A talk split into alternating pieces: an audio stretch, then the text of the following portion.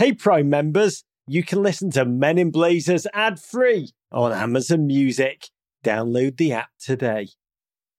Prize Picks is the easiest, the most exciting way to get in on the action, whether you watch your favourite sports and players. Pick more, pick less. It's that easy. Download the app today. Use code M I B for a first deposit match of up to one hundred dollars. New Year's is now in the rearview mirror. By now, some of the excitement about our New Year's resolutions may be dying down, much like my excitement for Chelsea Football Club as we get further and further into the season. If you're looking for performance apparel that can help give you the extra push you need to keep up with your health goals, Vuori has you covered. Vuori creates incredibly versatile and comfortable activewear designed to look great in everyday life in and out of the gym, or in my case, on or off the tennis court. Plus, Vuori is one hundred percent off offsetting their carbon footprint by offsetting one hundred percent of their plastic footprint from two thousand nineteen and beyond. They are utilizing better sustainable materials for their products, empowering your best active life. With Vuori, you can feel good about the things you buy and also how they are made. Vuori is an investment in your happiness. For our listeners, they are offering twenty percent off your first purchase. Get yourself some of the most comfortable and versatile clothing on the planet at vuori dot com slash M I B. That's V U O R I dot com slash M I B. Not only will you receive twenty percent off your first purchase, but enjoy free shipping on any U S orders over seventy-five dollars and free returns. Trust me, go to vuori dot com slash M I B and discover the versatility of Vuori clothing. This is Rebecca Lowe, or Rebecca Lua, if you listen to Suboptimal Radio, and you are listening to Men in Blazers on the N B C Sports Network. It's unbelievable! From the Embassy Row studios in the crap part of Soho, it's the Men in Blazers podcast, Rog. Oh, for a change, a deeply sad. It's our post-F A Cup special, special, special. It's also special. Our David Bowie R I P podcast. David. Oh, yeah. What they say here, David Bowie. Bowie, Bowie, Bowie. Yeah. What a bloke, David. Bowie, what a sometimes. Life. What a death. Yeah, an amazing life, Rog. All starting in South London, South London, I should say. It's one of my own. Rog. Uh, don't know who his football team were. Well, I've seen photos of him with a Crystal Palace scarf mm. in his in, a, in his dressing room. Wow. Well, unfortunately, a couple of people have also sent one of him with a Chelsea scarf, which I wanted to leave out of this podcast, but I feel a duty to. But we put up on our Instagram a beautiful photo of him with his nineteen fifty-seven school soccer team. Mm. Looks adorable. You have no sense of everything that would be to come. I mean, it's hard. What a life, though. What a life. And what a death. What a, what a way to go. Not telling the world. That's so you. It's so dropping, you to focus, because that's how you'll want to go. Dropping an amazing meditative piece of work and then passing away on your birthday. Yeah, the de- it's your dream. It's, um, you know, I'd like to be bitten by uh, the Brazilian walking spider. That's honestly my dream way, way to, to go, given a choice. But we don't get a choice about these things. No, we don't. But we do get a choice of how to live. Yeah. And his persona, his many personas, and his music, all the, the lyric, all about being an outsider, a misfit, an oddity, an explorer in every sense of the word, a drifting astronaut.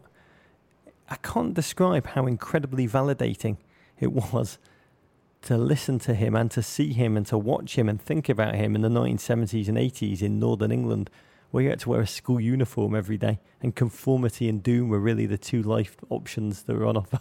It's interesting because he sort of came from this in-between era in music, Rog. It was sort of post the Beatles, when the Beatles sucked up everything. And we've talked about this before, that I never realised how big the Rolling Stones were until I came, came to, America. to America. And then, oh, suddenly it was the Beatles and the Rolling Stones. But it was all the Beatles sucked up almost everything in the sixties and early seventies. And then later on in the seventies, of course, it was new wave and punk, which really sort of dominated. In that sort of middle period, that sort of glam pop, glam rock period, David Bowie kind of defined what a musical artist was and just kept going and going through every era, through every musical style. And he just owned every single one of those personas. But like the Beatles, he was one of those performers who you don't fully understand the the, the, the meaning of unless you know how he changed the world, and unless you knew what the world was like before him. I mean, you can draw a straight line from him all the way through. I mean, parts of Mick Jagger's persona, Duran Duran, Lady Gaga, Saint Vincent. Uh, I mean, I really spent the morning listening to Someone Great, the L C D Sound System song, reliving the moments of my childhood and realising most of them have a David Bowie soundtrack, David. Oh, without a doubt. I mean, we can be heroes. Do you know that there are always, and I'm sure you had this at your school and at your university, that you could spot the David Bowie fans like a mother. There's always one person who tries to inhabit the persona and personality of David Bowie, who listens to all the music, who dresses a bit like him, who moves, will always be in the corner, a little bit moody and angular at the party. Yeah. But I've been trying to do that for the past twenty years. The thin white Jew, can yeah, you not exactly. recognize? But it's the but the image sometimes gets in the way when you actually just listen to the music. I mean, Heroes, that song, Rog, which was the soundtrack to so much of my life. That song was always the go-to song to put you in a good mood when you're on a when you're on a road trip, when you're around your very, very best mates. Oh, the football blogger, Arseblog, yeah. who many of our listeners know as one of the great unintentional commentators, commentators yeah. of uh, of Arsenal's football coverage on N B C. He wrote a beautiful appreciation uh, of Bowie this morning. He said, the word genius is bandied about rather too easily mm-hmm. this day. He said, some bastard backheels a fluky goal and he's mm-hmm. a genius and it's genius. Nonsense. David Bowie, though, was the true measure of the word, a man whose work and art spanned five decades, a man who, like all of us, had his ups and downs, but those downs were never enough to taint the truly great stuff that he did. I've been thinking a lot, Davo, about life and death this week. I read a book, Gratitude, by Oliver Sacks, mm-hmm. who talks about living a life that is intentionally full of content. I've been thinking a lot about death. Uh, I read an essay, actually, about a man, a lot of you have sent it in, a man called Dudley Marjoribanks the First. You may know him better as the, the first Baron of Tweedmouth, a k a. Lord Tweedmouth, yeah. which is possibly the most English name of all yeah. time. It certainly puts Danny Drinkwater yeah. to shame. But he was a businessman. Yeah. He was a politician. He loved hunting dogs. He loved sporting dogs. Yeah. And he decided, I think this must have been in like the eighteenth century, he decided to crossbreed a wavy-coated retriever and a Tweed water spaniel. Yeah. Lord Tweedmouth, Davo, is the man who invented, he invented, Davo, the golden retriever. Oh, that's an amazing, an amazing contribution to the world. I didn't know Gosh. they could be invented. I thought, oh, I just assumed they were like biblically part of the seven-day cycle that God yeah. did when he did all that. She did all that crap. But in Israel, there's an old graveyard yeah. where, on the banks of the Kinneret, the Galilee, where all the, like, the people who originally helped found the state, and I mean all the people, they're all kind of buried in there. It's quite a beautiful spot. Like, there's a husband and wife. Her great contribution was to work out how to bring honeybees and breed them in the country. Uh-huh. And on the back of her grave, yeah. there's like a honeycomb yeah. carved in there. Her husband, I th- I'm pretty sure he brought palm trees. They weren't indigenous. He brought them in. They're now everywhere. Uh-huh. And on the back of his grave, he's got palm trees, Davo, carved on in there. Yeah. I keep thinking, what would you like to be carved on the back of your grave? Do you know, I've actually said this before, that I am, you know, Who Wants to Be a Millionaire, the game show, was such a big hit. I sort of feel that it's going to be my life's work making sure that in my obituary, and it won't be widely read, it's not like it's going to be in the big papers, but in the smaller, perhaps the entertainment press, who may cover my obituary one day, I'm trying to spend the rest of my career getting... preventing game show producer being the first three words in my obituary. I've thought about that quite a lot. But I think mainly what I want to be remembered for is the man that prevented my great friend and partner, Rog, jumping off a building in the crap part of Soho when Everton lose a penalty shootout in the Capital One Cuppity Cup Cup oh. to Liverpool. Oh, we'll talk about that, David. God willing, we'll get that far. I, I think on the back of it, I'd like a bald head to be yeah. carved, just the top of a bald head. Yeah. I'd like to be known as a man was, who was at one with baldness and, yeah. and represented his people well, David. Yeah. The balds. Yeah, the balds, David. I, I mean, if anything, Bowie's death has made me appreciate the way here in America you actually work out a way to celebrate people and honour them while they're still alive. I got very caught up in the Baseball Hall of Fame induction of Ken Griffey Junior Yeah. You're a fan of Hall of Fames? I, well, I like, a, I like a Hall of Fame. I must say, I am a fan of what you just said. It does occur to me, I've been to a lot of funerals recently, way too many funerals. And it does occur to me that you're basically gone. It doesn't really matter how you're remembered. You're not there to enjoy it. What you're what you're here on this earth to do is to enjoy your actual life, not the memory of your life, which you cannot participate in. And however great your life was, however well you're remembered, the people that love you are devastated when you pass. And so however well you did, it doesn't make any difference. So I like a Hall of Fame. I like people being honoured when they're still alive. And I like any ceremony that involves a blazer. Oh, damn. Full on in this blazing, but something about Ken Griffey Junior It's like, it was an incredible moment of wonder for Good me, name. And also recent nostalgia. Great man. Yeah, I mean, one of the first great baseball series I watched when I came over here, mm-hmm. the nineteen ninety-five A L D S between the Mariners of Ken Griffey Junior, Edgar Martinez, Tino Martinez, the two Martinez. I remember they're so different, their personas. Alex Rodriguez, mm-hmm. back when he was lovely. And the greatest baseball player of all time, Joey Cora. Come on, Hall of Fame. When are you going to bring Joey Cora in there? Mm-hmm. And the Yankees. It was the Marinaros against the Jenkies, as they called them in my uh, Chicago neighborhood. And it's amazing to me that that game, that series, was a Hall of Fame career ago, Dave. Our time is moving. Why do we not have a Premier League Hall of Fame? We've got to call Scudamore and suggest the Premier League Hall of Fame. Blazers, an event. It's time to induct some of these guys in. Ravanelli. We need to get Bob, Zola. We need to get Bob Lee on that. Cantona. Something tells me he would Premier be an League Hall of Fame. Incredible host. Let's start building. Where where would it be, Davey? The Premier League. Somewhere outside of Stoke. Somewhere scenic outside Sunderland. Of Stoke.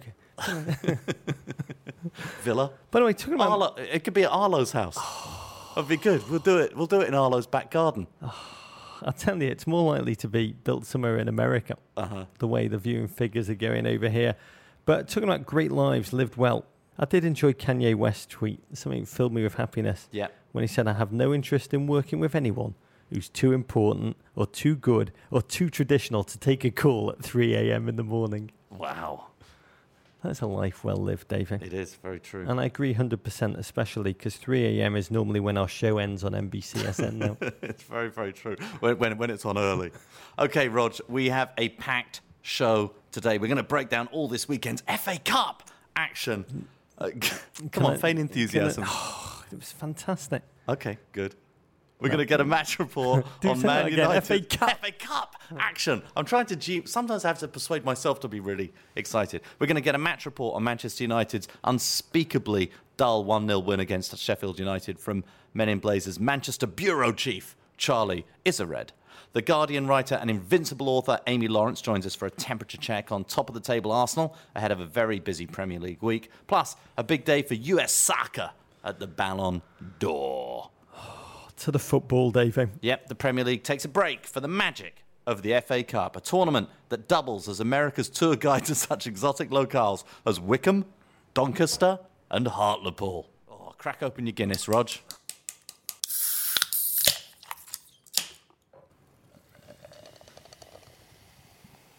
Oh, sounds extra good today. Sounds extra, extra good. It's a can of blonde. Oh, Dave, to the F A Cup. I, too, am trying to feign excitement for a, a tournament in which, well, really, the League Two sides had their way yeah. with Premier League teams. Pretty much. Best league in the world. Um, I had Rebecca Lowe withdrawal this weekend, Dave. I felt like this was a really preparation for when baby for Rob Lowe... leave. Yeah, for when baby Rob Lowe... popped out there. I mean, even more than when it's an international weekend for some reason. I felt sadder uh-huh. this weekend. And I realised that the F A Cup, it's like trying to feast on dietetic chocolate. It's I like, love dietetic chocolate. You just know chocolate. However much you eat, it's just not going to be even mildly. You do love it. I love, well, no, not diet. I like rice chocolate. I, eat, I don't know if that's dietetic. I like rice chocolate. Enjoy it more than regular chocolate. Oh, I find it so Should put sad. Put some of that in the Emporium, Lexi. Not the dietetic chocolate. I find the F A Cup so sad. Yeah. I, we say this every year at this time. In our childhood, the F A Cup was the most magical of football tournaments. Well, it was Basically, the, it was the, was the only football that was on. That, the home internationals. Yeah. There used to be a home international tournament, by the way, which was amazing. And then they stopped Home doing internationals that. Meaning every year England, Ireland, Scotland and... Northern Ireland and Wales. Would play Remember each them? Other. They'd always play each other, and it was phenomenal. And then they'd sometimes show some under fifteen schoolboy home internationals. Yes. They'd also show those, yes. which were amazing. But they, you wouldn't. Barcelona, they just weren't on your radar. Yeah. I mean, uh, French football, we we barely saw. It's just the World Cup. These players would come out. You'd heard kind of vague rumblings about them. Zico, they'd come. They'd be. Oh my god. I was god. writing this weekend Socrates, about. Oh my. I was writing this weekend about the Observer Book of Football. Do you remember that tiny little volume? It was published in nineteen seventy-two. Basically, everything I knew about football was in this book from nineteen seventy-two, and there was a section in it, a ten-page section called "Famous International Players." And you would read this, hearing Socrates. Of... Hearing of people. Facchetti. They were just better oh. looking than our guys. Their shorts were tighter than our oh, guys. There was a team in Milan called Internazionale. Hair These gel. people, they could run the one hundred metres in ten point five seconds. There were defenders who not only defended, they also attacked and scored goals, Roger. It was so exotic and so different, but we never they saw any of it. They had their own teeth. They had their own teeth. It was amazing. Yeah. They had muscles. And, and hair. And now, America, yeah. you get to watch these Premier Leagues in the F A Cup trot out youth teams, rest their goalkeepers, approach the whole ninety minutes with low intensity, almost pre-season motivation against lower league grunters with their non-Premier League haircuts, which are an abomination.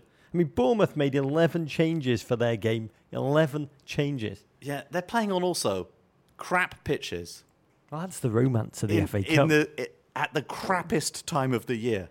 So we're there at the second weekend of January, where in England, as you know, there is absolutely no sunlight whatsoever. Oh, it's the best year, time of the year if you're a druid. It really is. And they're playing on these pitches where there is there is there's no rolling the ball around. The ball just bobbles and bounces in sort of odd directions like a rugby ball, like an American football all over the field. And even worse, yeah. there's a massive... Well, this is better for me, but this yeah. is worse for the F A Cup. There's a massive slate of Premier League games midweek. Yeah, two coming. Yeah, which forces many managers... By the way, right after, right after a Christmas break where teams have played four. Yeah. So the F A Cup, it couldn't look more junior right now. I mean, put it this way. Joel Campbell scored a goal. And he couldn't even be asked to pull a pacifier out of his pants. the, the baby was still down there with the pacifier in its mouth. Yeah, he just couldn't be asked to pull it out and stick it in his own gob because it was just the F A Cup. The best football I watched all weekend, Davo, yeah. was when Kristaps Porzingis just calmly brought the basketball. Oh, down. That was amazing. Did that little uh, double kick. He did a double good. keepy uppy and then he just palmed it in his giant digits and just yeah. blithely tossed it away. No, he was good. I just kept thinking, Jurgen Klinsmann is mm-hmm. watching this and then yeah. counting down the days till Porzingis is eligible for U S selection. Uh, he's not nearly German enough, Rod. And then at Ian Dark yeah. tweets, "No way of sugarcoating this. Some Premier League managers are insulting F A Cup with their selections. What else are they going to win? A great question from Sir Ian." Well, I don't know. I mean, let's face it. I don't think there are many Premier League managers who are going to save their jobs by a by an F A Cup run. Got into the quarter-final last year, board directors. Yeah, it doesn't matter. What's your league position? Yeah. I mean, their jobs are measured on the money they bring into the club. Yeah. It comes from Premier League placement, Champions yeah. League placement, and most mm-hmm. importantly of all, avoiding relegation. Yeah. And when this fixture list is just so thick, so fast, I mean, it feels like Liverpool are playing more nights this January than they are not playing football. Mm-hmm. Ian Doc's question is noble and beautiful. Yeah. But ultimately, I mean, if you think about it, football is not about glory anymore. For fans it is, but for the managers, absolutely not. And so the question is, Davo, what would the most creative American sports executive do to save the F A Cup? Well, I'll tell you, the moment for me of the F A Cup this weekend being a Chelsea fan, by the way, who did field a very strong team because he's still trying to find his best team, he's still trying to like get back to form. But the moment, of course, was when Ruben Loftus-Cheek got a chance to play and scored his first ever goal in a real Chelsea game. It was a big moment. So I kind of feel that the F A Cup, the only salvation, is to make it count for the younger players, the fringe players who don't get a chance, who will bring everything. By the way, the fans want to see these players play. They want to see their youth players play. And I feel like that's where the F A Cup is going. By the way, whether it's by act of the Football Association or whether this is just what the Premier League teams are going to do to it. I mean, I feel the same about the U S Open Cup. It's like missed potential. It needs more sponsors. It needs yeah. more. Mo- football revolves around money and motivation. Mm-hmm. Work out how to get sponsors involved to give it more money. I mean, they often talk in England about maybe giving a Champions League place, which will never happen, yeah. uh, for winning the F A Cup. One thing I would think about doing, yeah, and I can imagine it would be the most American thing to happen, which they'd never do, is make the tournament, instead of playing out dribbles, drabbles, next round in two weeks' time, and then three weeks later, take all those weeks that are F A Cup weeks, jam them together. Make March, like a March Madness almost. Jam all the games together. Have the whole tournament play out over the course of a month. The narrative is allowed to breathe, make it so I like that idea. It's almost, it could be... And then, and then Butler will end up winning it. Yeah, it could be the winter break, and you could decide how seriously you want to go and take it, but it could essentially be the Premier League's winter break. Or just award whichever lower seeded team wins mm-hmm. a game, they get to have Marouane Fellaini play for them. That's yeah. another way you could actually make the game's fillers more at stake, or else have just have Ricky Gervais host the whole thing. I also think that something's going to happen. I was just thinking about this. Um, they were talking during the Chelsea game about Chelsea's disastrous pre-season, coming over here and losing to Red a Bulls. very young Red Bull team. Um, you know, really just... You killed Jose Mourinho, Red Bulls. Arsing around in the U S for far too long. Players not being in great shape, playing very, very few, uh, even marginally competitive games. That the pre-season needs a whole re-addressing if these teams are going to be ready from week one to go and play in Premier League, in... Europa League and Champions League, all these things that have to happen very early in the season. Maybe that's a place for the F A Cup to go. But there's too much inventory. You re- you mentioned sponsors, Rog. The issue is there's way too much soccer inventory these days. There are so many competitions, and not just in the in England. There's so many competitions across Europe. There are emerging leagues like M L S. There are international competitions, things like the CONCACAF Gold Cup, Copa America, which didn't even used to... Or the uh, the African Cup of Nations didn't even used to resonate when we were kids in Britain, but are now on television as well. Now it's must watch. I know, there's way, like the League way more Cup, football. One of the most important tournaments in world football. Yeah. Now that Everton are in the semi-finals. Now that Everton are in the semi-finals. Yeah, very true. Okay, Rog, let's get into it. Let's start at Old Trafford. Manchester United one, Sheffield United nil. Another turgid performance from Louis van Gaal's army. United needed a last-minute Wayne Rooney penalty to prevent a replay with the League One Blades. Oh, how low can you go, Manchester United? Their predicament summed up by Dennis Law, the United star of the sixties and seventies, who was asked this week if the team he played for in the nineteen sixties would beat the two thousand fifteen sixteen edition. And he thought about it and then said, seriously, they'd win one nil. And when asked why they'd only win by such a narrow margin, Law joked, because we're all in our seventies now. That's very funny. Against Sheffield United, League One, baseball double A equivalent, Dave. And not just League One, but mid-table League One. Yeah. I mean, it's all being said, a sleeping giant from England's one-time Steel City. Are they even the best city. team in Sheffield, Rog? It's arguable, Dave. I think yeah. they're probably eleventh or twelfth by now.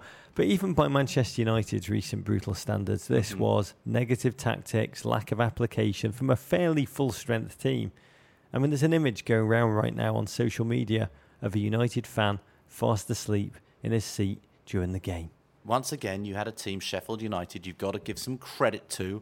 They came to play. It means a lot to them. They pressed. They harried. They prevented Man United from playing. They're dangerous from set pieces. They put pressure on them. The crowd get nervous, especially these home games for Premier League sides where they all feel like they should be winning six nil, seven nil. And credit the lower league sides who go to these bigger teams, are starved of possession, but still find a way to apply pressure. This was peak Van Gaal-era United, though, Davo. Possession without purpose, territorial dominance without a shot on goal until the seventieth minute. Mm-hmm. I mean, the humiliation of Van Gaal just having to sit there as Memphis took a shot that went somewhere near the post, and the Old Trafford crowd just jumped up and cheered it ironically and full-throatedly. It was a snog. It also broke my heart watching Bastian Schweinsteiger rumble round. Bayern have dumped Bastian mm-hmm. on United way past his sell-by date. He's become the master of the sideways pass and the bulging tummy. Mm-hmm. My five-year-old son, though, has fallen in love with him. And I'm desperately trying to buy one of those Chinese S S action figures oh, that you already had one. Modern. I'm desperately on eBay okay. trying to find one of those. But I felt even more sorry for Rob Stone at half-time on Fox. This is his quote. "We tried hard to find some highlights. It was slim pickings," he said with a smile. I mean, all that renaissance of the Swansea City triumph, the hopes it would be that United were turning a corner, hopes long dash, Wayne Rooney dropping deep to get the ball, Rooney's haircut plus the rain equals Brian Urlacher realising it's too late to get his money back. I mean, it did. It took seventy minutes for that shot to come in. It was only when Memphis came on that United started to threaten. He looked class against League One opposition, drawing the penalty heartbreakingly against a tired Sheffield defence. Rooney's celebration there when he converted it, David. Oh, he doesn't like Sheffield, Rog. You'd think he... He had a bad night in Sheffield when he was a teenager. Oh, that's the only kind of good night in Sheffield, David. It was pure relief. Whenever it was, he celebrated it as if he just scored a, a tournament winner in a crucial game. And the players were then met with the criticism of Paul Scholes, who said, "United stars, they look bored." They, can it be any more damning indictment of the Manchester yeah. United talent, David? They do look bored. But is that a little bit all of us being bored and therefore seeing it, transferring it, projecting that onto the players? Oh, we're all just molecules. Yeah.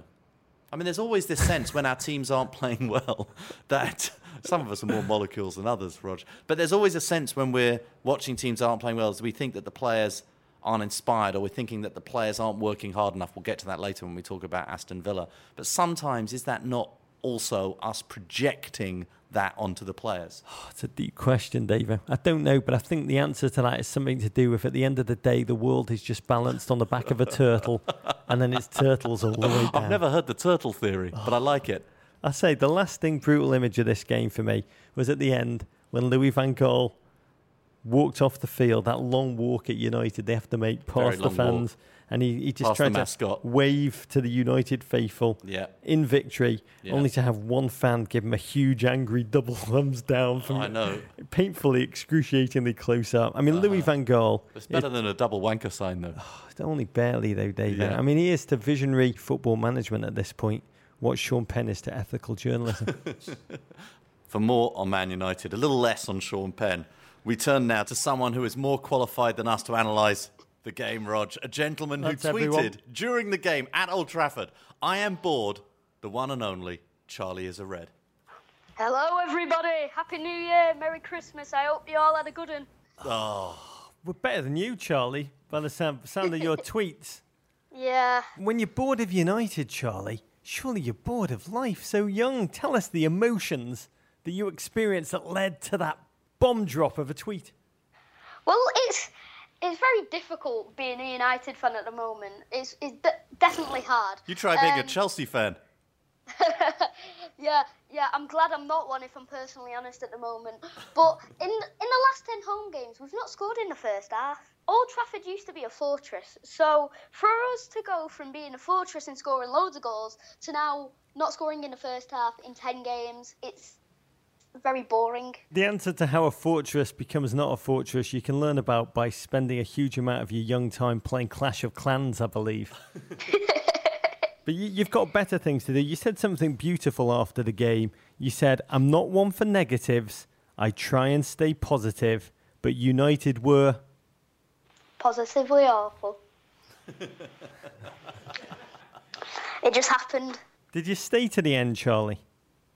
Um, I did, yeah. You were one of the um, few. On your way home, after that win, the win of the most insipid kind, what changes went through your head that you want to see now in oh, the next coming weeks? Want. Time to be awfully it, positive. When I was coming home, it was sort of an odd feeling because you'd felt like you'd lost, whereas you'd actually won. Because we scored so late in the game and also we played so, so positively awful, um, it was just it was just really weird. And, you know, I can't... I'm going to back the manager until he's... Until, uh, while he's here. And I'm going to back... The That's not... Backing the manager while he's here is not yeah. is not really a ringing endorsement. It's not really a vote of confidence, Charlie. Anyway, carry on. Yeah, so I'm going to back the manager while he's here. And when the board, if the board feel they need to make a change, then they can make the change. I'm not someone who's going to be able to influence that change. Uh-huh. Um, and people need to start to understand that. So instead of slating the manager, we might as well just um, speak about the positives. And then maybe the team might see it and actually think, ah, yeah, we did that. Let's build on that. But, Charlie, what do you want to see the team do that they're not doing now? I just feel like... When the t- when the team will enjoy themselves and when the team will finally realise to play for the badge on the front of the shirt, not the name on the back. When they realise that and they try and play with passion and energy and they play like Manchester United used to, well, it's basically impossible now, but if they just play with a bit of passion and a bit of motivation, I... I'd be so happy. It'd, it'd be such a difference. Play, play for Chevrolet, lads. Come on. Play for Chevrolet. United are fifth. Three points off fourth place, Charlie, despite all of this darkness that hangs over you at Old Trafford. Where will United be at the end of the season if you were to predict, if you were a betting boy? Well, I'd love to say first, um, but it, I hope we're in the top three, but I don't... I'm I'm not too confident, but I hope it's around that radius. Brilliant, Charlie. Well, thank you so much. Cool. Y- your, thank y- you. Your pain is our gain, Charlie. It's wonderful to have you back on the show, and we look forward to having you back on before the end of the season. Charlie. Cool. Study hard. Rock on, Charlie. Yes. Bye. Well, that's a ringing endorsement, Rog. He's going to support the manager while he's still there. while he's still there. Oh, I love it. Oh, we had a, a great tweet I wish I'd asked him about. At Weeman Basher mm-hmm. wanted to know, is it still a sad nap even if your team won the match? Hashtag mm-hmm. M U F C. Yeah, I know. It's odd. A post-win sad nap, Rog. Okay, Exeter, two. Liverpool, two. Rog, the League Two Grecians, I love their nickname, earn a replay at Anfield, worth a lot of money to them, after drawing to a Liverpool side with some very N F L shirt numbers, thirty-four, forty-eight, fifty-six. Jurgen Klopp's side's average age was twenty-two. It featured only three players with more than four first-team appearances.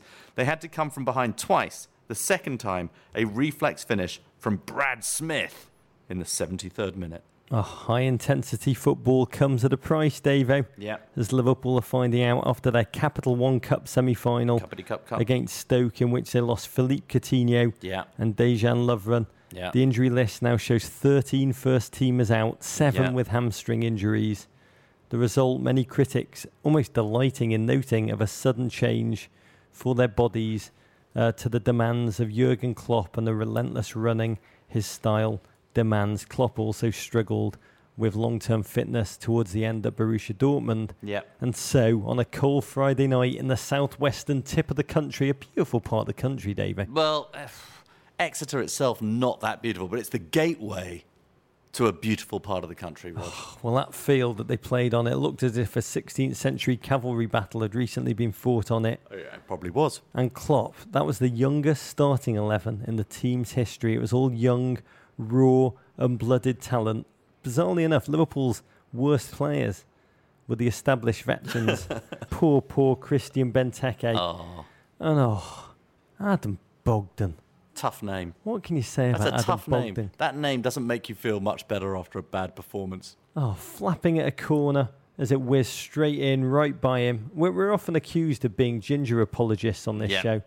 I'll just say, Adam Bogdan, you make that very, very hard.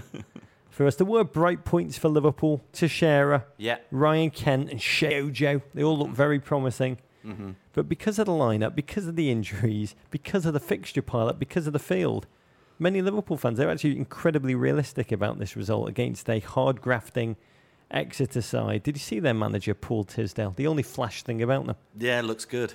Yeah, he's long lauded as the most fashion-conscious manager in the annals of English football. Yeah. On the sideline in his signature pork pie hat. Love it. I don't. I'll, I'll, I'll, you don't like a pork pie? You love a hat. I'd love a hat. I feel awkward about a pork pie. I like really? a pork pie on Justin Timberlake. Yeah, Trilby it's usually called. I right? like a pork pie on Brad Pitt. Yeah. I like it on Walter White very, very much. Uh-huh. Less so on Paul Tisdale. Well, interesting. My favourite moment of the weekend, my favourite moment of the entire F A Cup, yeah. Jurgen Klopp was introduced to the magic of the F A Cup. He was in front of the sponsor step and repeat wall doing his pre-match interviews. Everything looked normal. Mm-hmm. And then the camera just shifted a little to his right and showed he was pressed up against a kitchen sink full of dirty teacups. And then the camera just awkwardly moved even further right and showed there were two Exeter tea ladies squeezing together a foot out of camera shot. Two English beauties who both looked like they were last seen on television screens in Children of the Corn two. Wow. And he just dealt with it. With incredible style. And He's incredible been in England a couple of months. This is what England is like all the time. But he deals with everything. Sinks full of dirty teacups and two tea ladies. No, that is basically everywhere you go in England. I'm going to England tomorrow night. You know what I'm going to see almost within an hour of arrival? A sink full of dirty teacups and two tea ladies. Yeah, not one tea lady. No, two. They, travel in, they travel in they pairs. They travel in packs. Yeah. I, well, he deals with everything the same way, though, David. Mm-hmm. With his just pack-a-day smoker's cough that he uses to calm down even the most surreal of moments. Yeah. I realise it's his social pitching wedge. When he's, when he's in a difficult social situation, yeah. he just has to throw his big German head back and let out that Klopp capple. Yeah, let out those gnashers. Yeah, just give it bifters. Yeah, giving it bifters. Rog. By the way, Exeter, yeah. their profit from the draw plus the replay yeah. will be over a million dollars. That is the magic of the F A Cup. Yeah. And Kevin Doyle, Mister Moseley of Downton Abbey fame. He got it right, didn't he, Rog? He predicted, after having a taste of his pie, he predicted a draw. He saw it. And he then, foresaw it. And then a five nil bottom spanking back at Anfield for wow. Liverpool. Hashtag pie don't lie. We will see, Rog. OK, Chelsea two, Scunthorpe nil. A professional performance from a Chelsea side that included a full complement of first-teamers against League One Scunthorpe. Goals from Diego Costa and second-half substitute Ruben Loftus-Cheek. His first for Chelsea. Repel a well-organised Ironside and move Chelsea into the fourth round. Diego Costa scores again. Yeah, in the week, good goal, actually. In the week that he's shown he's bored now of fighting opposition players. He's going to fight his own. He's going to move on to fighting his own. To yeah. The notion of Costa and Oscar. I know, it's not a fair fight. It, it sounds you, can't, t- you can't have players from different weight divisions go against each other in U F C, Roger, or in boxing. I just imagine it's as close as we'll get to watching a yeah. viper and a mongoose as two humans can ever come. The most amazing thing about that story is it was Oscar who apologised afterwards. That was the just the, that that that is the level of pressure that he's applying on people that his own teammates apologise afterwards. They need him. Yeah, well, they do need him. He was good. He had a very, very good game. Looks very, very active. He ran his little legs off. He does have legs a bit like Thomas Muller's. I noticed this. He's just got something. He's lost a lot of weight. And he's looking a bit Thomas Muller leg. He loses now. It in the shins. Good. No, he is. He, he just loses, loses it. He's it all got in those bandy Thomas Muller legs right now. Uh, he had a good game. He was aggressive. He was obnoxious. He did all the things you're used to. He put an arm and a, a hand in an opponent's face. Did all the things you're used to. But he ran a lot and um, uh, performed very well. I mean, look, still a lot of the same problems for Chelsea. Ramirez, I mean, cannot put a pass to one of his own Uh, players. And he brought down Kevin Van Veen. Oh, uh, yeah. The Iron, that's who they are. Scunthorpe, the United Kingdom's largest steel processing centre, which means it's not that big. Yeah. Also known as the Industrial Garden Town, which is very romantic. Yeah, he looked good, Van Veen. Yeah, he buzzed the post with a free kick. But scummers, they won't get no penalty love at Stamford Bridge. It was what they call in football a nailed-on penalty. Mm-hmm. Nailed on, one of the few football phrases I hate more than fizzing the ball into a yeah. dangerous area. Yeah. Um, but Fabregas had a good game. At P. Mullis tweeted, there's clearly an inverse relationship between Cest's level of play and the amount of spray tan he's using. Yeah, very true. There's only one significant thing that really happened for Chelsea. That's the goal for Ruben Loftus-Cheek. A very, very well-taken goal. He played in the number ten role, not where Mourinho had him playing, which was sort of in a Matic role, sort of a big guy in defensive midfield. He played in the number ten role. He, he uh, replaced Oscar. And it was that late break into the penalty area. Great finish with his left foot. Uh, he's a big boy. He's a large, large athlete, Rog. Ruben Loftus-Cheek here has begun. His yeah. first shot on goal for the senior team. Yeah. It's his first goal for the senior team. And his freedom that he played with, yeah. I'd say symbolic of the relaxed new vibe. Yeah, it is. It's a Stanford vibe. Bridge. It is a vibe, Rog. It is. San jo- Jose Mourinho, the place is eerily akin to an angry septic boil that's been expertly lanced, David. That's yeah. how I like to think about it. Two important games for Chelsea this week. West Bromwich Albion. Uh, at home on Wednesday. And then, Rog, the Men in Blazers derby, the Blazerico, uh, coming up next Saturday. I'll be there at Stamford Bridge, Chelsea against Everton. I'll be there behind my couch, in every one of the ninety minutes. Uh, I enjoyed this game. It's one of the highlights of the weekend, Rog. Tottenham two, Leicester two. The marquee third-round fixture. It's going to need a replay, Rog, at the King Power Stadium to decide a winner. Harry Kane came off the bench and converted an eighty-ninth minute penalty. Was never going to miss that. His fiftieth career goal for Spurs, amazing. Yeah, they're going to play each other three times. It's amazing. Within ten days. And what do we learn then from round one? Mm-hmm. Not a huge amount, because Leicester's starting eleven was really a reserve string. Ben yeah. Chilwell, Marcin Wasilewski yeah. and Johan Benalouan. Yeah. The core of their backline, one league start between the three of them. Uh-huh. Um, Spurs won, kind of fresh face, Josh Onoma.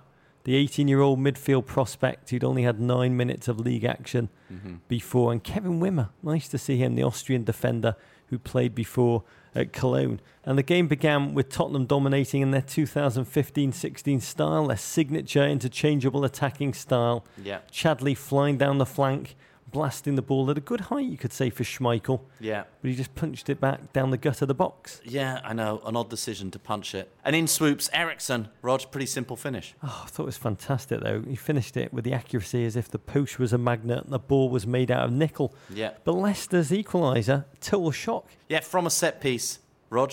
Wasilewski. He gets free. I love the look of this man. He looks like a rugby player, Rog. He yeah. looks like something out of black ops. He doesn't really look like a professional footballer. Yeah, if you've player. not seen him, he's a swarthy, bearded man. He looks very House Greyjoy. He's a bloke yeah. who delights in paying the iron price. He'd already been nutmegged once, humiliated. Yeah. I think he'd mm-hmm. been yellow carded. Yeah. And he, he just simply... Maybe red carded, but just refused to leave the field, Rog. I wouldn't argue with him yeah, no, as the referee. Wouldn't. And he just gutted his way mm-hmm. through the traffic of the set piece to storm home and get his head to the corner. When I see this guy, Davo, uh-huh. I think about a story I read in a Lemmy bit, the Motorhead great. Mm-hmm. A doctor once told Lemmy that a transfusion would kill him because his body no longer contained any human blood. What was it? Bat blood. I didn't think about that. I know, probably something else. Just synthetic blood. I just imagine it was all beer, heroin and used condoms. Pretty much. But then Leicester took the lead, Rog.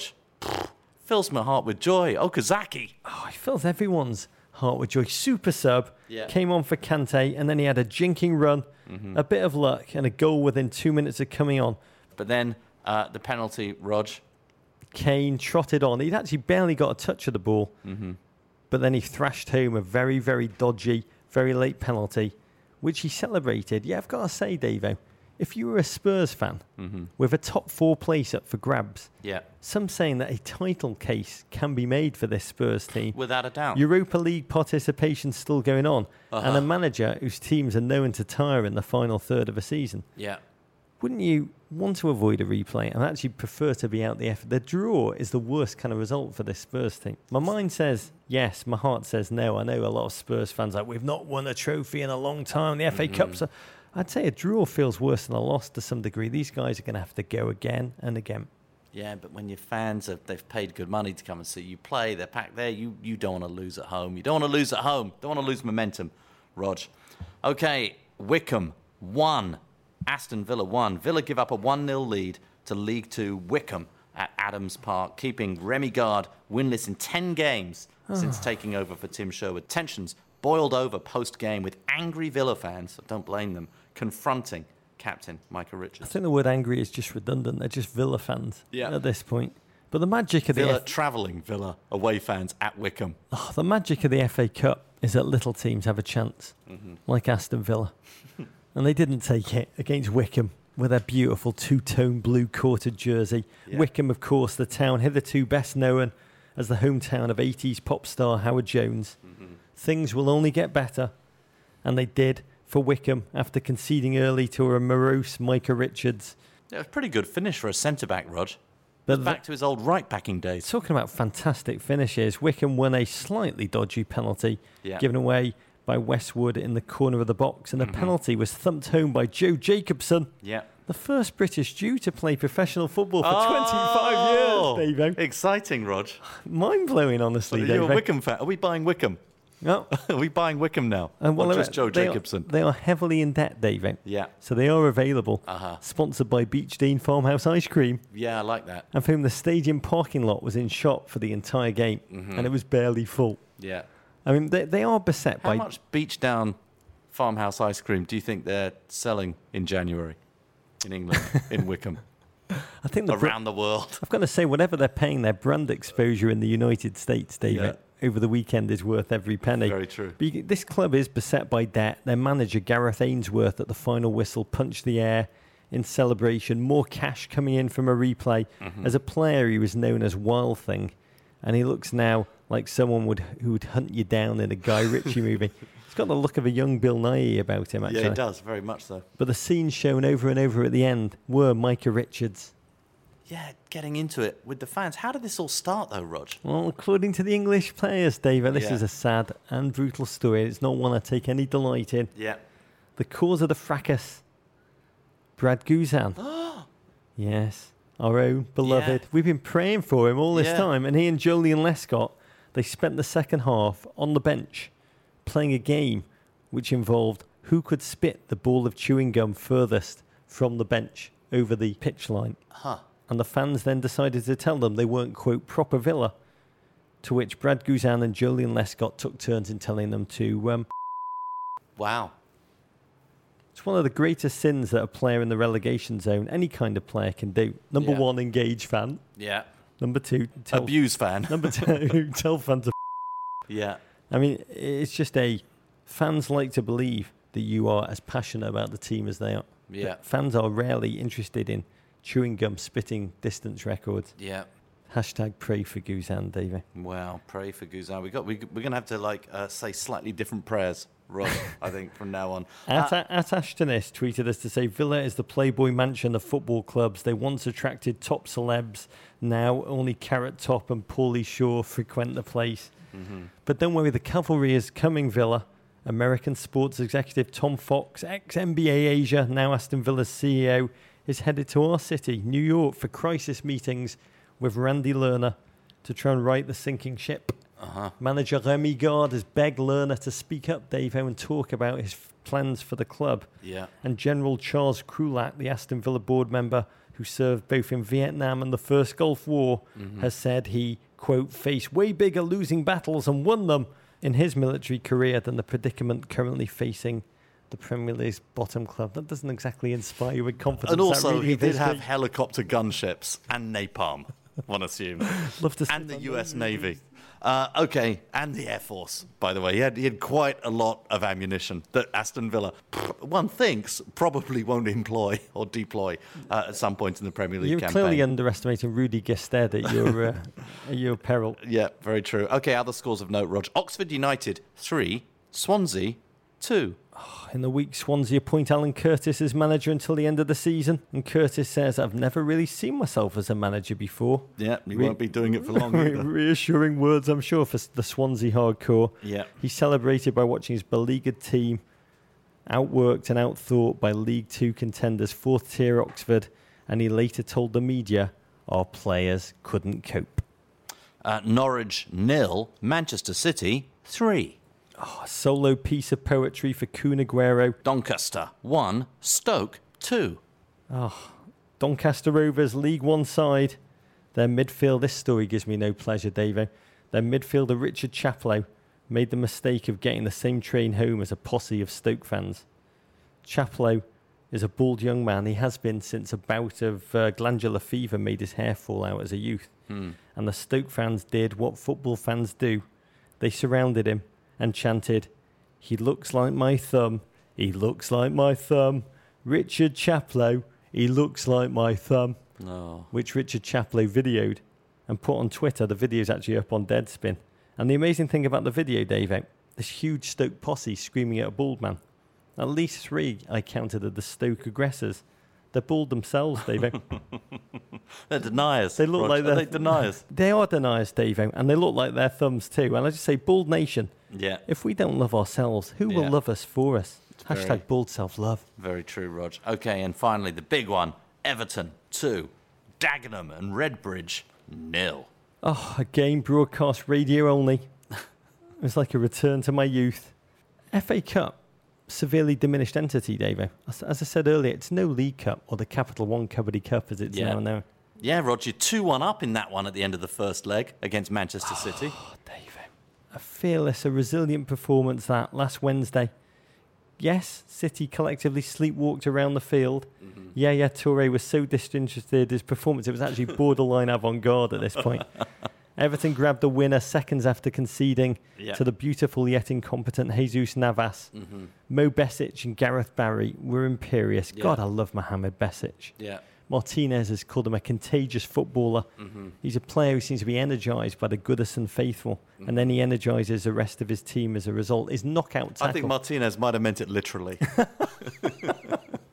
he, did, he did this tackle on Yaya Toure. Yeah. I mean, it just shattered the Ivorian. It made it a magic night that I shall long remember. As I say, rarely is a game that is irrelevant, like the semi-final of the League Cup mattered so much to me. And the bad news about the victory is that the pain of the four nil beatdown we'll get in the next leg at Manchester City is really going to haunt me. What is the tiebreaker? Do away goals count double in Bizarre, the Capital One? They do, but only after extra time, oddly enough. Interesting. So it's designed to go to penalties, basically. Yeah, pretty okay. much. We are doomed, Dave. I did, yeah. I, J W, producer J W sent me an article this yeah. week about Minnesota Vikings coach mm-hmm. Mike Zimmer. It was a Times article that said, trouble with winning, enjoying it. And Zimmer admitted, I've got a hard time enjoying wins. You like to win, you're excited about it, but the next week's another challenge. I immediately start to think about how I get my team ready. I wish I could enjoy things more, but there's always another thing I need to get done. And I realised me and Mike Zimmer, David. J W was really preaching to the choir, sending you that article. Oh, I realised me and Mike Zimmer, yeah, I believe we're both suffering from a case of cherophobia, uh-huh. the fear of doom being always just around the corner. Yeah, against Chelsea next weekend. Ah, already preparing yourself. You're preparing yourself for victory by preparing yourself for loss, Rog. Convincing yourself that there's no way possible that you can get a result out of the game so that when it happens, it can feel even better. I Ma- love it. Managing expectations. Transparent, We had Rog. a great chat. I've got to read this one. At Ryan, at Ryan J. Paradis, being an Everton fan is tough. It leaves you devoid of emotion, but try being both an Everton and a Bengals fan. Yeah. God hard, bless. Hard, hard, hard. Uh, other Premier League uh, teams' results, Rog. Southampton, one. Palace, two. West Brom two, Bristol City two, Watford one, Newcastle nil, West Ham one, Wolves nil, and finally Birmingham one, Bournemouth two. Oh, up the cherries, Rog. James Alexander Gordon, yeah, was looking down at you with pride as you read those out, David. Yeah, the defending F A Cup champions, Rog, Arsenal, advanced against Big Sam's Sunderland three one, courtesy of goals from Joel Campbell, Olivier Giroud and Aaron Ramsey. I mean, this was the game in which Hector Bellerin showed DeAndre Yedlin how an elite right-back with pace can destroy an opponent. Mm-hmm. Such a good play. It's not just about pace, it's about decision-making and intelligence, and this pass for the third goal, Giroud's obligatory notch, yeah, took out five defenders deliriously. Arsenal blooded a seventeen-year-old French midfielder, Jeff Ran Adelaide, who uh-huh. I think they only signed because he has three names, yeah, like all of their young players. Uh-huh. He's seventeen. They signed him this year. I'll say this for him. He's got the name of an elite footballer. Yeah. Jeff. Like well, Jeff, I thought you meant Adelaide. Like Jeff Cameron. Certainly, Fox's pre-game show was all about Yedlin. It was all Yedlin all of the time, Rog. It was though no one else was playing in the F A Cup other than the American DeAndre Yedlin. Rog. Okay, with a two-point lead at the top of the table, there's a sense that Arsene Wenger's men could shirk their recent reputation as second half of the season chokers. We will see, Dave. For more on what's at stake in North London and the direction Arsenal's season is headed, we turn to The Guardian writer and author of Invincible, Inside Arsenal's unbeaten two thousand three two thousand four season, a byline we always look forward to reading, the one and only Amy Lawrence. Welcome to Men in Blazers. Hello, what a pleasure to uh, virtually meet you. Oh, we couldn't be more delighted to have you on, because you, we've got a conundrum that you're going to help us through, Amy. Two seasons ago, Arsenal, your beautiful Arsenal, were top of the table at New Year. But by March, they were flat out of the Premier League title race. What, if anything, feels different this time around for you? That's a good question. Um, some things feel different and some things feel um, probably quite worryingly familiar. Um, I think what feels different is that there is a uh, a winning spirit in the team and a bit more authority, I think, in the squad than they had perhaps a couple of years ago. Obvious additions like um, Petr Cech and Alexis Sanchez and the evolution, if you like, of Mesut Ozil. And I think when he first arrived from Real Madrid, perhaps understandably, when you were playing with Ronaldo and you were at, you know, what arguably the biggest team in the world, it might have seemed like a small step down to him. And I, I think he probably thought, oh, this is okay. I've come to London. It's not bad. The team's quite nice. I quite like Arsene Wenger. And it took him a little while to, I think, really comprehend what was required to to get fully integrated as a player, as a person, and also realise, you know what, I'm really into this, which he now is. So you, right there, you've got three very, very high-class performers who are, as well as being great players, people who know what it takes to win big prizes in football. And mentality-wise, having won the two successive F A Cups, yeah, I think is something that's made them feel a lot better about themselves. The whole Arsenal didn't win anything for five years, six years, seven years, eight years, nine years thing was a bit of an issue. And the fact that's no longer an issue, I think, is helpful. You know, the mentality thing, I'm glad you brought that up, because if I remember rightly, two years ago when they were leading, they had a terrible record against the top six. And I think they ended the season with a terrible record against the top six as well. And it was all part of the whole thing. They can't beat the big teams. This season already, I think their record against the top six is almost unmatched. And for the rest of the season, I think they've got to go away to a bunch of those teams in the top half of the table. But you just feel differently about this team. I certainly do watching them. Yeah, I think you're right. And I think, I, I, never mind kind of looking at the fact they've got to go to, to, to lots of these teams between now and May. They've actually got to go to a couple of quite difficult places in the next week. And I think having this conversation today and having this conversation in a week's time might even be quite different, because although Liverpool have got their issues at the moment, Anfield's not, not usually a pushover, and Stoke City away is an absolute nightmare ground for, for Arsenal. And I think Stoke will be kind of... Uh, licking their lips already, really, at the prospect of that game, because they they love nothing better than getting one over uh, over Arsenal and Arsene Wenger's team. So, you know, I'm, I'm intrigued in a way, sitting here now, imagining the how the conversation might go in a few days' time. Amy, for those of our listeners who haven't followed your byline as closely as we have, you were a fan of Arsenal from the age of six. You became a deliriously well-respected professional following the North London team. I mean, few journalists know Arsene Wenger as well as you do through your professional work. What do you think is going on in his head right now? Jose Mourinho's gone. He's leading the pack at the halfway point. Title very much up for grabs in his nineteenth season. With all the Piers Morganish detractors saying he'll never win the title again, the transfer window is yawning open. The second half of the season is there for the taking. Talk us through how you understand he'll understand what's going on. Well, I think one of the things about Arsene that people don't realise is that he doesn't like to look at what other teams are doing. He is a very singular man who is quite obsessed by what's going on in his domain, which is Arsenal Football Club. Getting up in the morning and going to the training ground, getting out there on the training ground, which is where he feels free and where he feels his work really belongs, that's what dominates his thoughts. He'll just be thinking about his team. You know, he's famous for, compared to some other managers, shall we say, who who are obsessed about the, you know, analysing the opponent to see which tiny fractions they can get a little detail of, of an advantage from uh, over a game. That's not really Arsene Wenger. He's not not interested in the data that will help him to deal with a particular opponent. But what he is really fixated with is, how can I get my team and my players to play the best that they can play? The, the paucity of challenges in this Premier League race is actually the thing that gives me the most confidence about Arsenal's ability to land it. But after so long without a title, do you expect Arsene's approach to the transfer window, which is now yawning open, to change? He's this close to the promised land, Amy. Do you expect a, an unexpected big money splurge? And what would it be? No, I don't. Uh, and I think that's a bit of a pity, because I think that that could give them an edge. But the obvious other side to that coin is a very simple question. Who is he supposed to buy? Yeah, I think Sunderland would accept twenty-five million pounds for Lee Cattermole.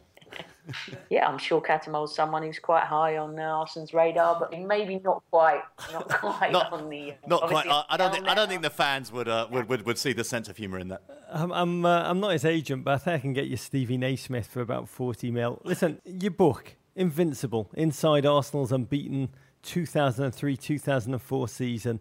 Oh, it's the Arsenal fans' apex, the first undefeated season in over a hundred years. Many newer American Arsenal fans will hear the title of this book and just assume that it's a work of science fiction. It's not. It's it's a beautiful project, an exploration of chemistry and team spirit, as well as a tale of your own fandom. But Patrick Vieira is the star of the book in many regards, and the star, the heartbeat of that invincible midfield. He's recently signed on to coach N Y C F C and M L S. From what you know of him, what do you expect of Patrick Vieira, the coach? And what does it do to your Arsenal insides to see him align with the Manchester City organisation? I'll deal with the second part of that question first. Um, that is a tough one for a lot of Arsenal supporters to stomach, because they feel that he should be in North London. The part of your question about how he's going to fare coaching-wise is fascinating, because he has had a, a, an extraordinary education as a football man. First of all, as a player, under some very, very talented uh, managers. Secondly, as a player, playing with some humongously talented players, both for France and for his various clubs that he played in, to be winning World Cups and European Championships. He's experienced a huge amount of, of excellence in football that he's seen. Patrick is a smart man. Uh, he's an incredibly determined man. He's quite a quiet man, which is where I'm most interested to see how he, he gets along. Because I think in modern management, one thing that you really need in spades is a huge sort of personality, a charisma and an aura, where you can hold the attention of people that you're talking to. And effectively, you're educating. When he walks into the dressing room or he's on the training ground with those players, those players have to absolutely believe him and listen to everything that he says. He's got huge strength of personality and he's got great charisma.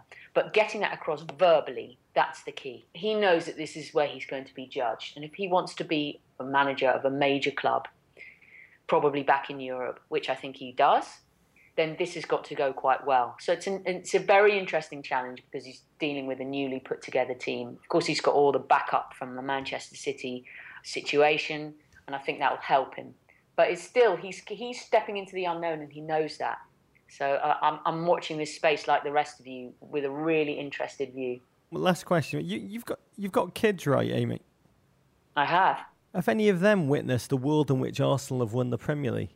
Oh no, um, not yet. So uh, they, they, they've seen they've seen some uh, F A Cup wins, and that's gone down very well. So people who uh, say the F A Cup's nothing these days and it's all about winning the league or Champions League, I'm not sure I'd agree with that. What would it mean for you to have them well, experience look, a Premier League title win for Arsenal alongside you?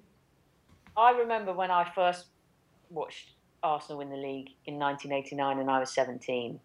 And they won it the time before when I was born. And there was a guy next to me, a big old skinhead, rough-looking fella. And when the final whistle went, he just burst into tears. And he was just going like, I've waited seventeen years for this, like, for it to happen again. And obviously the first few years of that seventeen years, I was quite a small child or a baby, so I had no knowledge of it whatsoever. But I'd still waited quite a long time. I'd had the stories passed down from my, my family of how they'd watched Arsenal win the league in nineteen seventy-one. And suddenly there I was, and I bunked off school in nineteen eighty-nine to, to go up to Liverpool to watch watch Arsenal win the league. And I actually remember going out and buying the newspapers the next day and thinking, that's it now, I, I can die a happy person. I've watched my team win the league. But, I mean, there was there was a tremendous feeling of, of a sort of wow factor that this thing, this thing that felt so amazing and unachievable for for all of my childhood was actually real. So it's a special a special moment for any any youngster lucky enough to, to experience seeing their team do that, definitely. We wish you well, Amy. Pleasure to speak to you. Yeah, good luck, Amy. Thank you. Fantastic writer, fantastic book. You can't really not be a fan of that team. They were incredible, Rog. Even Jermaine Pennant was good that season. uh, okay, the Ballon d'Or, Rog. Just minutes before taping this pod, the Ballon d'Or gala wrapped up at a FIFA labyrinth in Switzerland. A massive day for U S soccer. Carly Lloyd was named Women's Player of the Year, and Jill Ellis received Women's Coach of the Year honours. Some guy named Lionel Messi, Rog, won the Ballon d'Or, and Barcelona's Luis Enrique took home Men's Coach of the Year honours. Oh, I only watched this event for the red carpet. You yeah. know, it's a bit anticlimactic. Was Seacrest there? Um, no, he wasn't, Dave. Yeah. Which made it even better. Uh-huh. But Messi, after his polka dot tuxes and the purple one he wore that made him look like a ventriloquist dummy last year, mm-hmm. he looked like he just popped into Men's Warehouse and mm-hmm. with a modicum of dress sense. Yeah. So it was left to Carly Lloyd, who looked so elegant, to steal a design plaudits.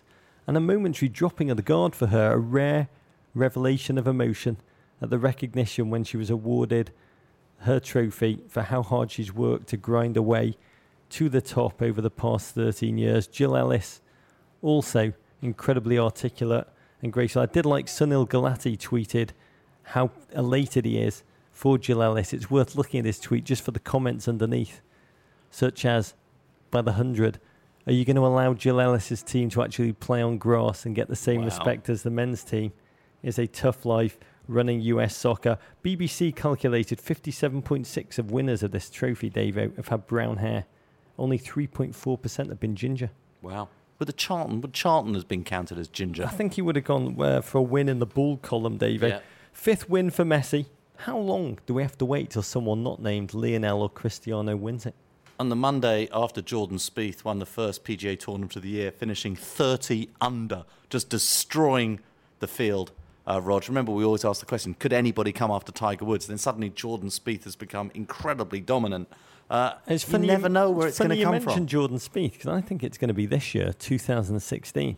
And it's going to be when Jordan Morris lacerates the ah, field in the Cooper. Good year for Jordans. For the U S A. Great tweet from at David Alessandro. Wants to know how you feel about the coaching award, Davo. Yeah. How could Jose Mourinho not win Manager of the Year? Yeah. He took a relegation level team mm-hmm. and won the Premier League with them. Yeah, I know, I know. Certainly that's Jose's point of view, Rog. Okay, in M L S, in what's becoming a uniquely American soccer tradition, L A F C unveiled its crest and colours in front of their official supporters club last week before they've ever played a game. They've got an official supporters club. They also announced Will Ferrell is joining a list of owners already teeming with celebrities.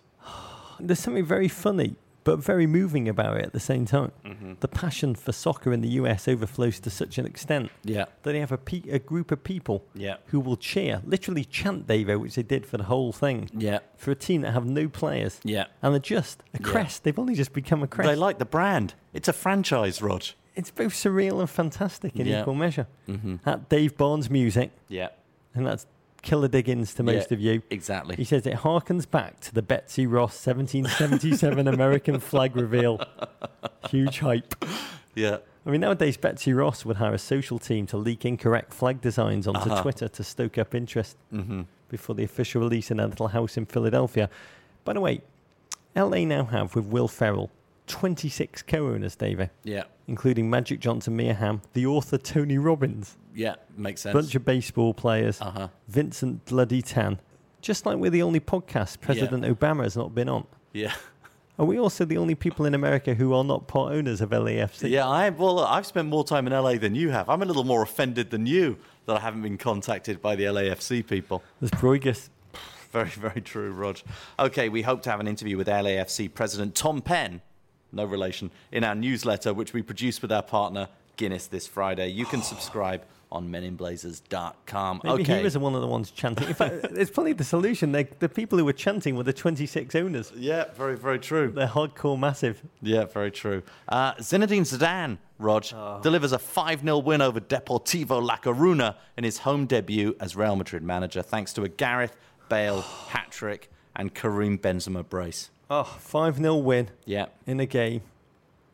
Three goals for Manchester United's Gareth Bale. Yeah. Two for amateur pornography's Karim Benzema. Is any pornography ever amateur, Rog? I don't know. Stuff I'm going to leak off your phone. You're not going to get paid for, David. Um, one of my favourite guilty pleasures in football. Yeah. Watching Ronaldo's body language when Real Madrid scored, mm-hmm. but he wasn't the scorer. Yeah. Every time Gareth Bale scores, he looks like he's a little bit sick in his own mouth. I mean, for the fifth goal, the Portuguese held up the ball in the box, was dispossessed. The ball then fell to Benzema, who thrashed it home. Mm-hmm. Ronaldo dropped to his knees in frustration. He stayed yeah. there for a, for a second as the Madrid players celebrated. If you looked on, he looked more like a defender who'd conceded than an attacking legend whose team had just defenestrated their opponents. Zidane was a legend. Very few legends are able to become great managers. I was thinking this when Amy Lawrence was talking about Patrick Vieira, that there aren't many great players, of the great players who've come through any of those teams, who've ended up being successful coaches. Klinsmann is a rare exception, Rog. Mm. Don't make that face. And Beckenbauer, yeah. n- not a good manager. Yeah. Well, and most good managers. Platini. A lot of very, very good managers were average players or below average players. I mean, Glenn Hoddle, who is a former English genius midfielder. Yeah. He just alienated the players he coached. Mm-hmm. He couldn't communicate to normal mere mortals who no, were no, excellent. He, he would make them run drills that they couldn't complete he'd, and that he could do. He'd be like, just in that situation, just hit a fifty-yard no-look pass. It's easy. Yeah. And whether the same will be true for Zidane, only time will tell. I mean, his track record is scant as a manager. I will say, he looks magnificent on the manager's bench. Mm-hmm. His angular, bony features, they just catch the light and cast shadows of mysterious darkness in exquisite fashion. He's a great-looking bald. He is, he, and he's not a bald denier. He's He's got Davo baldness. He's got that quite a lot of hair on the front. Way less bald in person, people. But he's got a big spammer right in the middle at the back. I like that. Proper Davo bald. It's his cheekbones, though. Okay, Rog, on to the Ravens. I need I need to work on those. Our first Raven is from Mark Bujarski in Missouri. Very American name. I remembered the pod in which you spoke about a G F O P dating service. I want to be your first customer. God forbid. We got to do this. I got to once I get the pub up and running. G F O P dating service. I'm a Spurs fan, and it has been a dream of mine to find a girl who loves Spurs as much as I do. My question is... I love men. My question is, am I setting myself up for automatic failure? Is there any chance for a successful relationship with a partner who also supports a team that has given me so many sad naps? Is there any chance that I can find a normal girl who is a Spurs fan? Or are we all destined to be emotional wrecks? Or is it perhaps better for Spurs fans to partner up so there is someone to ease the pain? I leave my future in your hands. Hashtag that's so Spursy. Hashtag sleepless in Joplin. Oh. I'm trying to think if I know any... single female Spurs fans. God, your approach and my approach are so different. Yeah. I'd just say, mm-hmm. I think your future's extremely positive. Your team's not yours. Mm-hmm. I don't know you, Mark. Yeah. But I think it helps to have a partner who shares your passion. Yeah. I mean, my wife loves football. Uh-huh. And it really helps, seeing as I spend so much of my life watching and even more thinking. Yeah, agreed. But my only warning would be, and this would be the question you should be asking, who should we name our children after? Yeah. And whatever you do, don't name them Harry Kane. Yeah. Unless you also really love Real Madrid. Call them Direwolf instead. It's a beautiful name for a child. Okay, Rog, the winner of the coveted Guinness Men in Blazers Poet, Philosopher, Soccer Scribe Raven of the Week is Renato Lema in Tampa, Florida, via Peru. A Liverpool fan, thanks to Michael Owen. Rog. He writes, my beloved Reds have had many up and down seasons since I started following them, and this year has been no exception. Like you both, this season I've taken a liking to the smaller teams like Bournemouth and Leicester, especially the Foxes with their meteoric rise to the top of the league. The upcoming fixture between Leicester and Liverpool brings a serious existential conflict, as I would like to see my dear Liverpool get the three points, but I also kind of, sort of, want to secretly wish for a Leicester win so they can keep rising. My question is, obviously this uh, Raven is a couple of weeks old, if your team is currently not in serious title contention, is it okay to wish that a team not named Man United, Man City, Arsenal, Chelsea or, God forbid, Everton, fighting for the top spot, beats your own team just so that they can continue their quest for glory? Is this considered betrayal? Should I just not watch the game? I think Leicester have a once-in-a-lifetime opportunity and would love to see them winning the league. If they lose the title by two or three points, I would probably blame it on this game versus Liverpool that they didn't win. I would appreciate your advice, gents. Whoa, what a question, David. Yeah. Have you ever rooted against your own team? Never. Never. I and look, and I've had, I've had flirtations. I've had other teams that I'm fond of. You know, San Etienne, Inter, Bristol City, Fulham even. But I've never cheered for any of them against my beloved Chelsea. There was once when Everton were playing Arsenal and Arsenal were competing with Liverpool for the last top four spot. Oh, interesting. And I didn't cheer for Arsenal, but the fact they actually won the game lessened my pain. But yeah. It didn't erase it. The question actually reminds me of another one that we've been asked a lot recently. Yeah. Which is, if your team is mid-table, is it okay to not watch them? Because N B C have every game available. I mean, it's a question really is born of N B C's coverage, as opposed to the traditional English way of watching, which is where you go to watch your local team live. So why would you stop watching your local team live? A lot of Americans have asked, the American way, mid-season, if your team is mid-table, has nothing to play for, and there's a massive game at the same time, with social wow. media, second screen, focused on that massive wow. game, which you'd rather watch live. Is it okay not to watch your... Wow. This is the first year in years I'm actually going to have to deal with this, Rog. It's a question I can understand that. Yeah. That I can understand. But to root for your own team to lose, to be honest, it's to desecrate yourself, to erase a piece of your own identity, which you can never get back. Don't do it. Yeah. Okay, Rog, your weekend looks like this, courtesy of Mini U S A. Chelsea versus Everton. El Blazerico. ten a.m. Saturday on U S A Network. Look for me, Rog. I'll be waving at you. God have mercy upon our souls. Manchester City versus Palace at the same time on N B C S N. And Liverpool versus United, nine oh five a.m. Sunday on N B C S N. And a whole slate of games Tuesday, Wednesday, which is why oh, this, this pod's squeezing yeah, out with just absolute magic on the agenda. Yeah, I'll be at the West Bromwich Albion game too for Chelsea. There are many ways to connect to us. One is through our Amazon Emporium, which helps keep the show going. Anytime you go on Amazon, for items big or small, just click off the Emporium page. Men in Blazers gets a tiny percentage that allows us to cover the cost of creating the show. What are you going to put in the Emporium this week, Rog? A book! Oh! Zinky Boys. Soviet Voices from the Afghanistan War. Wow. Amazingly Human Oral History by the Nobel Prize winner Svetlana Alexievich. Wow, light reading. Recently reissued. Oh, it's dark. I mean, it was, it was the book's name for the sealed zinc coffin that thousands of dead Russian soldiers returned to their homeland in huh. from a war many had signed up for based on idealistic reasons, believing the media that they'd be doing humanitarian and infrastructural projects in Afghanistan and fulfill their national duty, mm-hmm. only to be exposed to the horrors of grinding warfare in which senseless death ended not only human life, but the core ideology they'd previously clung to. It is a brutal, unflinching, dark yet breathtaking piece of work that haunts you long after you finish reading it. Okay, Rog, you might remember last week I put in the wrist widget. I've had some terrible problems with my wrists. We've had thank a lot you. of emails. Oh, thank you so much to the G F O Ps who uh, wrote in with your advice. Many of you wrote in with advice to get massages, go and see a certain doctor. I've been rubbing it. Get some tests. Um, many, so many recommendations. I thank you so much. But there seemed to be a general theme that I've got to strengthen my wrists. And quite accidentally, I came up with a solution that already seems to be working because of my other love, Rog, juicing. And I've decided to do some manual juicing. You know, I you own many juicing. For our other podcast, juicing no, today. I know. I own many juicing machines. I own NutriBullets. I own I own X, and all kinds of different juicers. You're always juicing. But this week, I ordered from Amazon a PrepWorks by Progressive dome lid citrus juicer. It's just a fantastic juicer. I enjoy. It looks like Michael Bradley in the morning. I find that it does look a bit like Michael Bradley. In the morning, I enjoy grapefruit, but I sometimes find the effort you've got to put into the slicing and dicing and cutting of a grapefruit too much.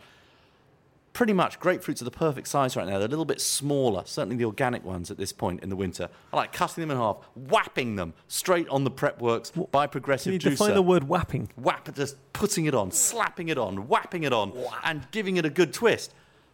I'm doing it with both hands, Rog. It is that movement, the sort of grinding of grapefruits on the juicers. It's really helping me out. It's strangely erotic. Helping my vitamin C intake, helping my wrists. Oh. The PrepWorks by Progressive Dome Lid Citrus Juicer. Even if you don't like citrus, do it for your wrists. The artisanal juicer, the Onanis cure. It's nothing to do with onanism, Roger. Okay. Other ways to connect to us. You can watch entire episodes of our crap T V show on N B C Sports Live Extra, Apple T V and Roku. It's also up on our website, men in blazers dot com. We're back this Monday yes. at eleven thirty. Don't watch. Also, the next day. Also on men in blazers dot com is a place to sign up for our newsletter, The Raven, which we produce with our partner Guinness. We've got a Spotify account, men underscore in underscore blazers. We've got a Wikispaces, men in blazers dot wikispaces dot com.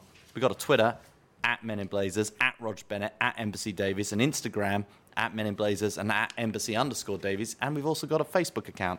We've got a subreddit, men in blazers dot reddit dot com, maintained by G F O Ps Akshay, Calvin, and Alex. You can always send your ravens to the crap part of Soho. You can always email us, if you don't have a raven, at men in blazers at gmail dot com. Vanderpunk Rog. War pig. Who wants to sex Matumbo? Exposure. Courage. Take that, Gloria. Is that your analysis? To Tweed. Abrigado, rock on, mate. Kung Fu Fighting America. Love you, Rog. L T D, David. Ah, oh, L T D. Hey, Prime members. You can listen to Men in Blazers ad-free on Amazon Music. Download the Amazon Music app today. Or you can listen ad-free with Wondery Plus in Apple Podcasts. Before you go, tell us about yourself by completing a short survey at wondery.com slash survey. Okay, so if you had a time machine, how far in time would you need to go back to be a dominant basketball player of that era? I need to go to when Bob Cousy was playing. Back I in, would, in the plumber days? twenty-seven-year-old Shea would give Bob Cousy the f***ing business. He's not guarding me. Hi, I'm Jason Concepcion. And I'm Shea Serrano. And we are back. We have a new podcast from Wondery. It's called Six Trophies. Woo! And it's the best. Each week, Shay and I are combing through all of the N B A storylines, finding the best, most interesting, most compelling ones, and then handing out six pop culture-themed trophies for six basketball-related activities. Trophies like the Dominic Toretto I Live My Life a Quarter Mile at a Time trophy, which is given to someone who made a short-term decision with no regard for future consequence. Or the Christopher Nolan Tenet trophy, which is given to someone who did something that we didn't understand. Catalina Wine Mixer trophy. Ooh, the Lauryn Hill You Might Win Some But You Just Lost One trophy. Follow Six Trophies on the Wondery app or wherever you get your podcasts. You can listen to Six Trophies ad-free right now by joining Wondery Plus.